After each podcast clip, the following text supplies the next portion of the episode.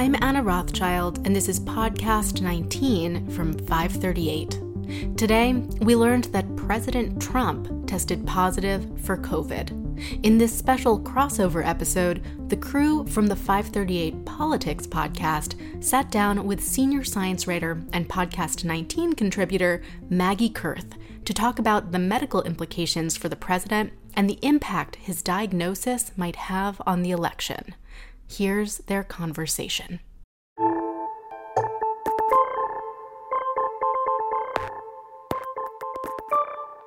Hello, and welcome to this emergency crossover edition of the 538 Politics Podcast. I'm Galen Druke. This is a crossover with 538's coronavirus podcast, Podcast 19. Early Friday morning, President Trump confirmed that he and the First Lady tested positive for COVID 19. So far, according to the White House, the president has mild symptoms. The news came after Hope Hicks, a top aide to the president, also tested positive. Additionally, we learned today, Friday, that Republican National Committee Chair Ronna McDaniel, who was with the president last Friday, tested positive on Wednesday. Vice President Mike Pence announced on Friday that he has tested negative for the virus. This is obviously a developing and unprecedented story. And the first thing I'll say is that there's a lot we don't know. We don't know the severity of the president's case. We don't know the extent of the spread within the White House. We also don't know how the public will react or how this will shape an election that is essentially underway with 32 days until Election Day itself. But here to, at the very least, describe the unknowns and some of the possibilities are editor in chief Nate Silver. Hey, Nate. Hey, Galen. Hey, everybody. Also here with us is senior politics writer Perry Bacon Jr. Hey, Perry. Hi, Galen. And senior science writer Maggie Koerth. Hey, Maggie. Hi. Welcome to the show. Maggie, let's begin with you. What do we know about the timeline of coronavirus infections and how long it will be before we really know the severity of the president's case? Well, I mean, that latter question is as much up to the biology of the virus as it is to the White House press office.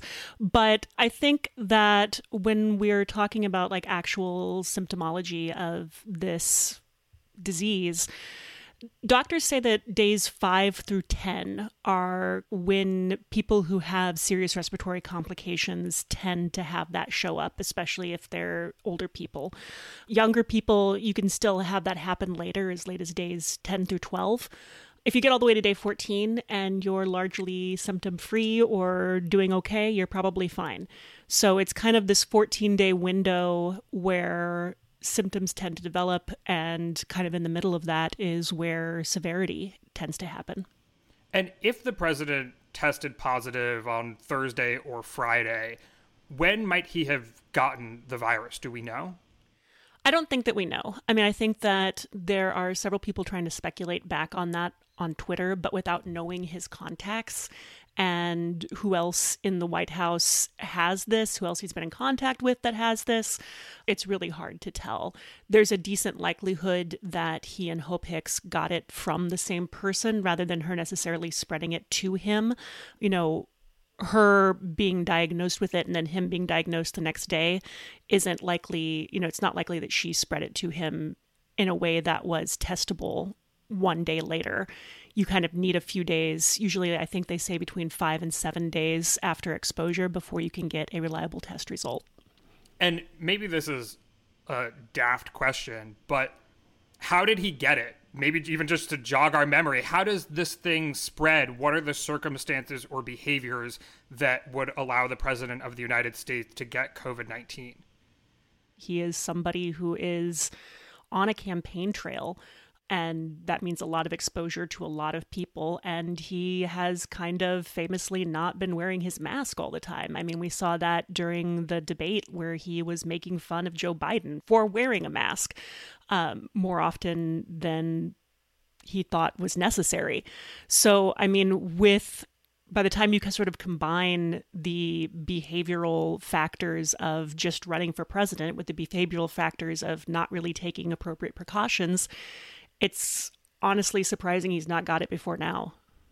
All right. So, Nate and Perry, you know, we don't know how this is going to impact the election, but what kinds of things can we think about how this will at least impact the campaign for the next, at the very least, two weeks? The president apparently is quarantining for the time being, which means there'll be no in person events. It remains unclear what Joe Biden will do. Um, as we're recording this, apparently there is some event, Biden event in Michigan set to take place and go forward, but that might change by the time you're listening to this. You know, I mean, it raises questions about like the debate, which is scheduled for October 15th. This is a hard podcast to record, right? It's kind of like, is this just going to be like 45 minutes of us saying, we don't know, we don't know, we don't know? Um, but yeah, and, you know, to Maggie's comments earlier, like one of the things we don't know is like, it's too early to kind of say how serious or not the president's symptoms will turn out to be. And there's a period between when you get infected and when you might not test positive yet. So we don't necessarily know that people who have not tested positive so far are necessarily in the clear. That might take another. I mean, Maggie can inform me, but like you're going to have a high false negative rate if you immediately acquire COVID before that shows up in a in a PCR test. So there's really not a lot that we can we can say. I'm not against speculation for speculation's sake. Many Americans have voted or are voting now. The election's happening now, right? And Americans have to think about this. So I don't think there's any deference or piousness where we're not allowed to speculate. We just don't really have very good information. So the vice presidential debate is on October 7th. Reporting has been that Harris definitively and Pence both, my understanding, do not have COVID. So that would suggest that whether they go forward with the debate or not, that would suggest they maybe they could. So that's on October 7th. So that's the next sort of big, big event in the campaign. October 15th would be the next presidential debate between Biden and Trump. That would be sort of at the end of the two week window, presumably, if he was going to quarantine for two weeks the way a lot of people have been advised to do. October 22nd would be outside of that two weeks window. Again, this is all talking about Trump, assuming Trump's health is not a lot worse or he can't, he recovers pretty well. Even those, so October 15th, October 22nd, those debates would seem to be not clear if they will happen. October 15th in particular. October 7th, I would assume might happen, but I'm not sure about that because those are the last kind of really big events. Like rallies matter, obviously, but the debates are things where tens of millions of people watch. So those are the kind of the big three events left. And I think at this point, like I said, like Nate said, we don't know. And the sort of the biggest, you know, one of the biggest unknowns in sort of this electoral process is will these debates happen? Perry, we don't have any examples of world leaders getting COVID 19 in the final month of you know, an election, but we do have examples of world leaders getting COVID, like Boris Johnson in the UK, Jair Bolsonaro in Brazil. Do we know how that shaped I guess maybe the public's perception of either those leaders or the virus itself? My analysis of it, it looks like, is that Johnson's numbers went up in the same way that a lot of world leaders' numbers, even Trump's, went up a little bit at the very beginning of the virus. But I think Johnson is more unpopular now than at the start of the, the start of the virus. And it looks like that around that time, his approval rating was in the 50s and his disapproval rating was sort of around 30 and it appears it like it went up at the right after he got it. But then since then, Johnson is like significantly more unpopular than before the virus outbreak. But it's hard to pin that on the virus as opposed to being his general governing strategies and so on. I mean, one example of a world leader somewhat similar to Trump who downplayed the virus and then got it himself is Jair Bolsonaro in Brazil. And so there's certainly the chance that Trump has mild symptoms, and essentially this bolsters his his argument that the virus shouldn't be taken all that seriously. Is that a possibility here? I mean, I think it would be a possibility. Yeah, I, one of the things that is a big feature about this virus is that there's a lot of randomness that kind of comes into play in terms of what situations end up spreading it, who is spreading it versus not spreading it, what kinds of symptoms people get versus not. And you can get these, you know, people in very similar situations, you know, weddings, for instance, where one of them goes off without a hitch and nobody gets sick, and another one where 10 people die and hundreds get infected. That's one of the things I think that ends up making this virus feel easy to dismiss because almost everybody has examples of themselves being in situations where, like, maybe I should have gotten infected and I didn't, so maybe it's fine. Or they know people who got infected and didn't have very strong symptoms, and so it's probably fine.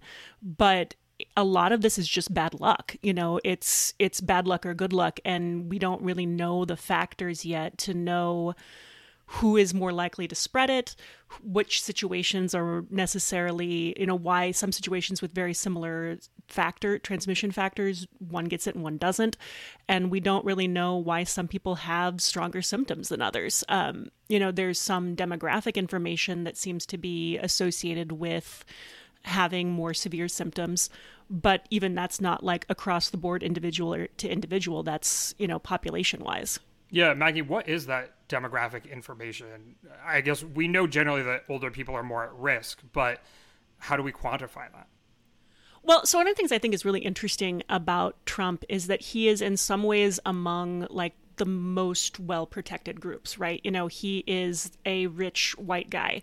Being rich and white are definitely good things for you if you are facing this disease vulnerability is also tied to an educational level, and he has a college degree. But on the other hand, he's also elderly and he's probably overweight. And, you know, one thing that we sort of have to consider with those vulnerabilities is that the reasons why you get poor people, uh, black and brown people, uh, people with lower lower educational levels. Uh, one of the reasons that you know they're getting these higher susceptibility and higher side effect, um, you know, outcomes risks is because of the way that lifestyles affect exposure, right? It's not that poor people with less education are somehow genetically more susceptible to COVID. It's that they have jobs that are in service industries and other situations where they're just getting exposed more often and for longer periods. And they're more vulnerable because their access and treatment and healthcare is less good. And that's not just when they actually have COVID, but that's over the course of their lives before that, so they have more pre existing conditions, right? It's these kind of things stacking up. And that ends up complicating the president of the US's risk and how that works, I think, because the president is not an average rich white guy. So his exposure levels are going to be a lot higher than some middle level manager who's work, been working from home this whole time and, you know, maybe wearing a mask when he goes out to the golf course, right? He's got a very different setup when it comes to social distancing, when it comes out comes to like who all is in contact with him on a daily basis. On the other hand, he probably has better healthcare access and treatment than even the average rich, rich white guy. So, I mean, I think there are some ways that you can almost make a case where the president of the United States doesn't neatly fit into these predictive categories around demographics because the way that his job works, the way that a campaign works, kind of changes some of what's going on here. In other words, he's exposed to more people, but those people are more likely to be tested than the average person. Is that what we're getting at? And if he does get it, when he does get it, in this case, he has, you know, the top physicians in the White House at Walter Reed, where, I mean, he has the best access in the world to any kind of treatments at this point. Right. I mean, he's. I mean, his people are probably getting tested more often, but he's also getting a lot more, um, a lot more exposure than I think most people are, and yeah, he has he has like these risk factors with age and obesity, but he also has the best medical treatment possible is going to be afforded to him. And it's also complicated because pre-existing conditions we think of them as being sort of obvious and discreet, but they aren't. Like one of the highest risk factors for COVID complications is hypertension. And hypertension, though, is something that is really common in older people and you wouldn't necessarily know it unless you had had it come up in some way. So like 59% of those 65 and older have been diagnosed with hypertension. So there are some of these risk factors that can sort of pile up without it being an obvious like oh you're sick. You know, only 20% of people in one study I looked at only 20% of people over the age of 65 had no risk factors at all. Obviously, everyone hopes that the president, the first lady, everyone who's been infected gets well, recovers, etc. But we're talking about possibilities here and how it could shape the election. So, what happens, Nate, if the president has a bad case of COVID? You know, he's already, we've already mentioned that he may well be off the campaign trail for two weeks. What are the ways that our government functions when the president gets really sick? Well, that's one reason why you have a vice president in place. You also have a 25th Amendment where if the president is incapacitated for some period of time, then I believe a majority of his cabinet can enact the 25th Amendment and prevent him from temporarily carrying out his duties.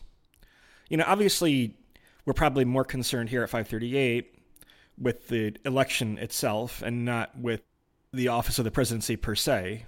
Keep in mind, a couple of million Americans have already voted or have ballots that have been printed, so my understanding is that it would be very difficult to physically remove the president's name from the ballot in any scenario. So yeah, again, it's this is just me shrugging and saying there's a lot we don't know. What do you make of how this shapes public perception of the virus? I mean, so far we have seen a relatively partisan split on how seriously people are taking COVID 19. Does the Republican president and other people in his orbit, high profile Republicans getting COVID, change that? Probably not. I mean, maybe a little bit, right? But like you already had Kelly Loeffler, the appointed Republican senator in Georgia who's running for reelection, say, you know, I can't believe China gave Trump this virus, basically. You just had Mark Meadows addressing reporters without a mask on. I don't know if he's tested negative. Presumably he has, right? But probably should still be wearing a mask. I mean, the notion that, like, somehow Trump or Republicans are going to, like, get religion and radically change their behavior seems unlikely. I can't think of a single moment at any point in the Trump presidency where Trump pivoted to a kinder, kinder and gentler approach for more than about two hours. So, you know, I mean, if I guess if the president did say, hey, you know, I was wrong about this, you got to take this seriously, it's a really bad illness, but just there's nothing ever about the president's behavior that would suggest he would act with any humility. Perry, Nate mentioned responses from Kelly Loeffler, for example what other kinds of responses have we seen from Republicans and Democrats at this point? Trump's campaign manager sent a memo to the staff that went public that's that released publicly that basically said you know if you feel like you're you've been exposed you should quarantine. And it, it, actually you emphasized that you know we support mask wearing. You know i have been following all the campaign manager's statements before but it was very but it was very unequivocal that we support mask wearing which was interesting. He may have been saying that the whole time but i thought that was distinct. Biden's staff got a got, a, got an you know got an email from their campaign manager basically saying we're taking this very seriously seriously we've been taking this very seriously. We're very concerned about this. Not any sort of news on how Biden would campaign differently, but that's how kind of they're messaging it. It looks like a few senators have been asked about the uh, the, the Supreme Court nomination process, and they're saying basically we're going to keep moving forward. No indication that the Barrett hearings will be delayed or that'll change at all so far. Uh, Nate referred to Mark Meadows, who, and there's like this, there's like there's a few White House officials who've been who've been talking to reporters outside, not wearing masks. I'll be curious that you know how the White House briefing and things like that go as well. But so so far, like. I guess I'm looking for something a little bit that'll be hard to see in the numbers. I don't expect Republican governors to or Republican lawmakers to go out and say, "Never mind, I should have been taking this more serious than I was the whole time." And I'm not even sure Republican voters will, but I'll be curious to see if we see different kinds of behavior. Like we're in, in like when if Trump starts campaigning again in two weeks, let's say he is is pretty healthy, is able to campaign in two weeks. I will be curious to see what those events look like and if they look the same as they did last week, which is basically like masses of people together, you know, events that look like they were in the 2016 campaign. I'll be curious to see if there's any changes at all. Do a few staffers of Trump's wear masks? Does Hope Hicks wear a mask even if Trump is not? Do the people around Trump change their behavior even if the president won't? So I'm looking for that a little bit. I expect if you're in a Democratic state, there's been a lot of fighting over these COVID restrictions. If you are a Democratic mayor, or like I expect Andrew Cuomo, Andy Beshear, a few eh, Gavin Newsom, a few Democratic governors who've been trying to sort of keep some restrictions in hand, keep, encourage mask wearing to actually mention, hey, look, by the way, the president has this. We gotta take this really seriously. So I think that will show up a lot. And my question will be also the governors of Florida and Tennessee this last week have, have basically got rid of, you know, any COVID restrictions on businesses. They've been sort of discouraged. They've been sort of unsupportive of, of broad mask wearing. So I'll be curious. I don't expect a Republican governor to say to say I was wrong about this. Take it more seriously. But I wonder if their actions will change in any way. Like if you're a Republican governor and you were thinking about getting rid of all COVID restrictions in your state on, on you know Wednesday, do you sort of slow that process down? Um, you never. You're not going to announce in public I was going to do that. But that's the kind of thing I'm looking for. So there may be shifts that are a little bit subtle, but are interesting. Yeah. You know, I think the answer to a lot of these things is yet to be seen. We don't know, but we will find out. I want to kind of, before we wrap up here, maybe lay a bit of a marker down in the ground. We haven't talked about the state of the race, uh, I guess, at least for about a week at this point. But, Nate, what does the race look like at this point in time so we can, in the future, talk about how things do or don't change going forward? Because from what I've seen, things have moved a little bit since the debate on Tuesday where are we right now? We're in a position where if the election was held today, and if polls were correct, that Trump would lose in a landslide. He is around eight points down in our national polling average. If anything, there are only a couple polls that were conducted since the debate. Those actually had him down further by nine points and 13 points in two post debate polls. The president's reelection bid is not in good shape. The uh, cycle of news stories that were kind of on his heels, so the tax return story, the Supreme Court having lost the debate according to polls were not a good set of stories for him. I don't know if this will um, make things worse or what. But yeah, I mean, the baseline outcome at this case at this point is that like Trump would lose. Um, but as we can see, I mean, the very irony of having on October 1st, kind of another October surprise, although frankly, there is something kind of predictable about one of the candidates who um, was not taking that many precautions getting COVID like many, many, many other Americans have, right? But yeah, there was not a lot of. I mean, it was suspenseful in the sense, you know, our forecast still had Trump with a 20% chance of winning, which is not trivial. Um, but it would probably at this point involve a big polling error, winning the electoral college, but not the popular vote, rather than kind of some path back to Trump being suddenly popular again. All right. Well, I think we will leave things there. And of course, we will be back in just a few days on Monday to talk about what new information we have. But that's it for now. So thank you, Nate, Perry, and Maggie. Thanks, Galen. Thanks a bunch, Galen. Thank you, everybody.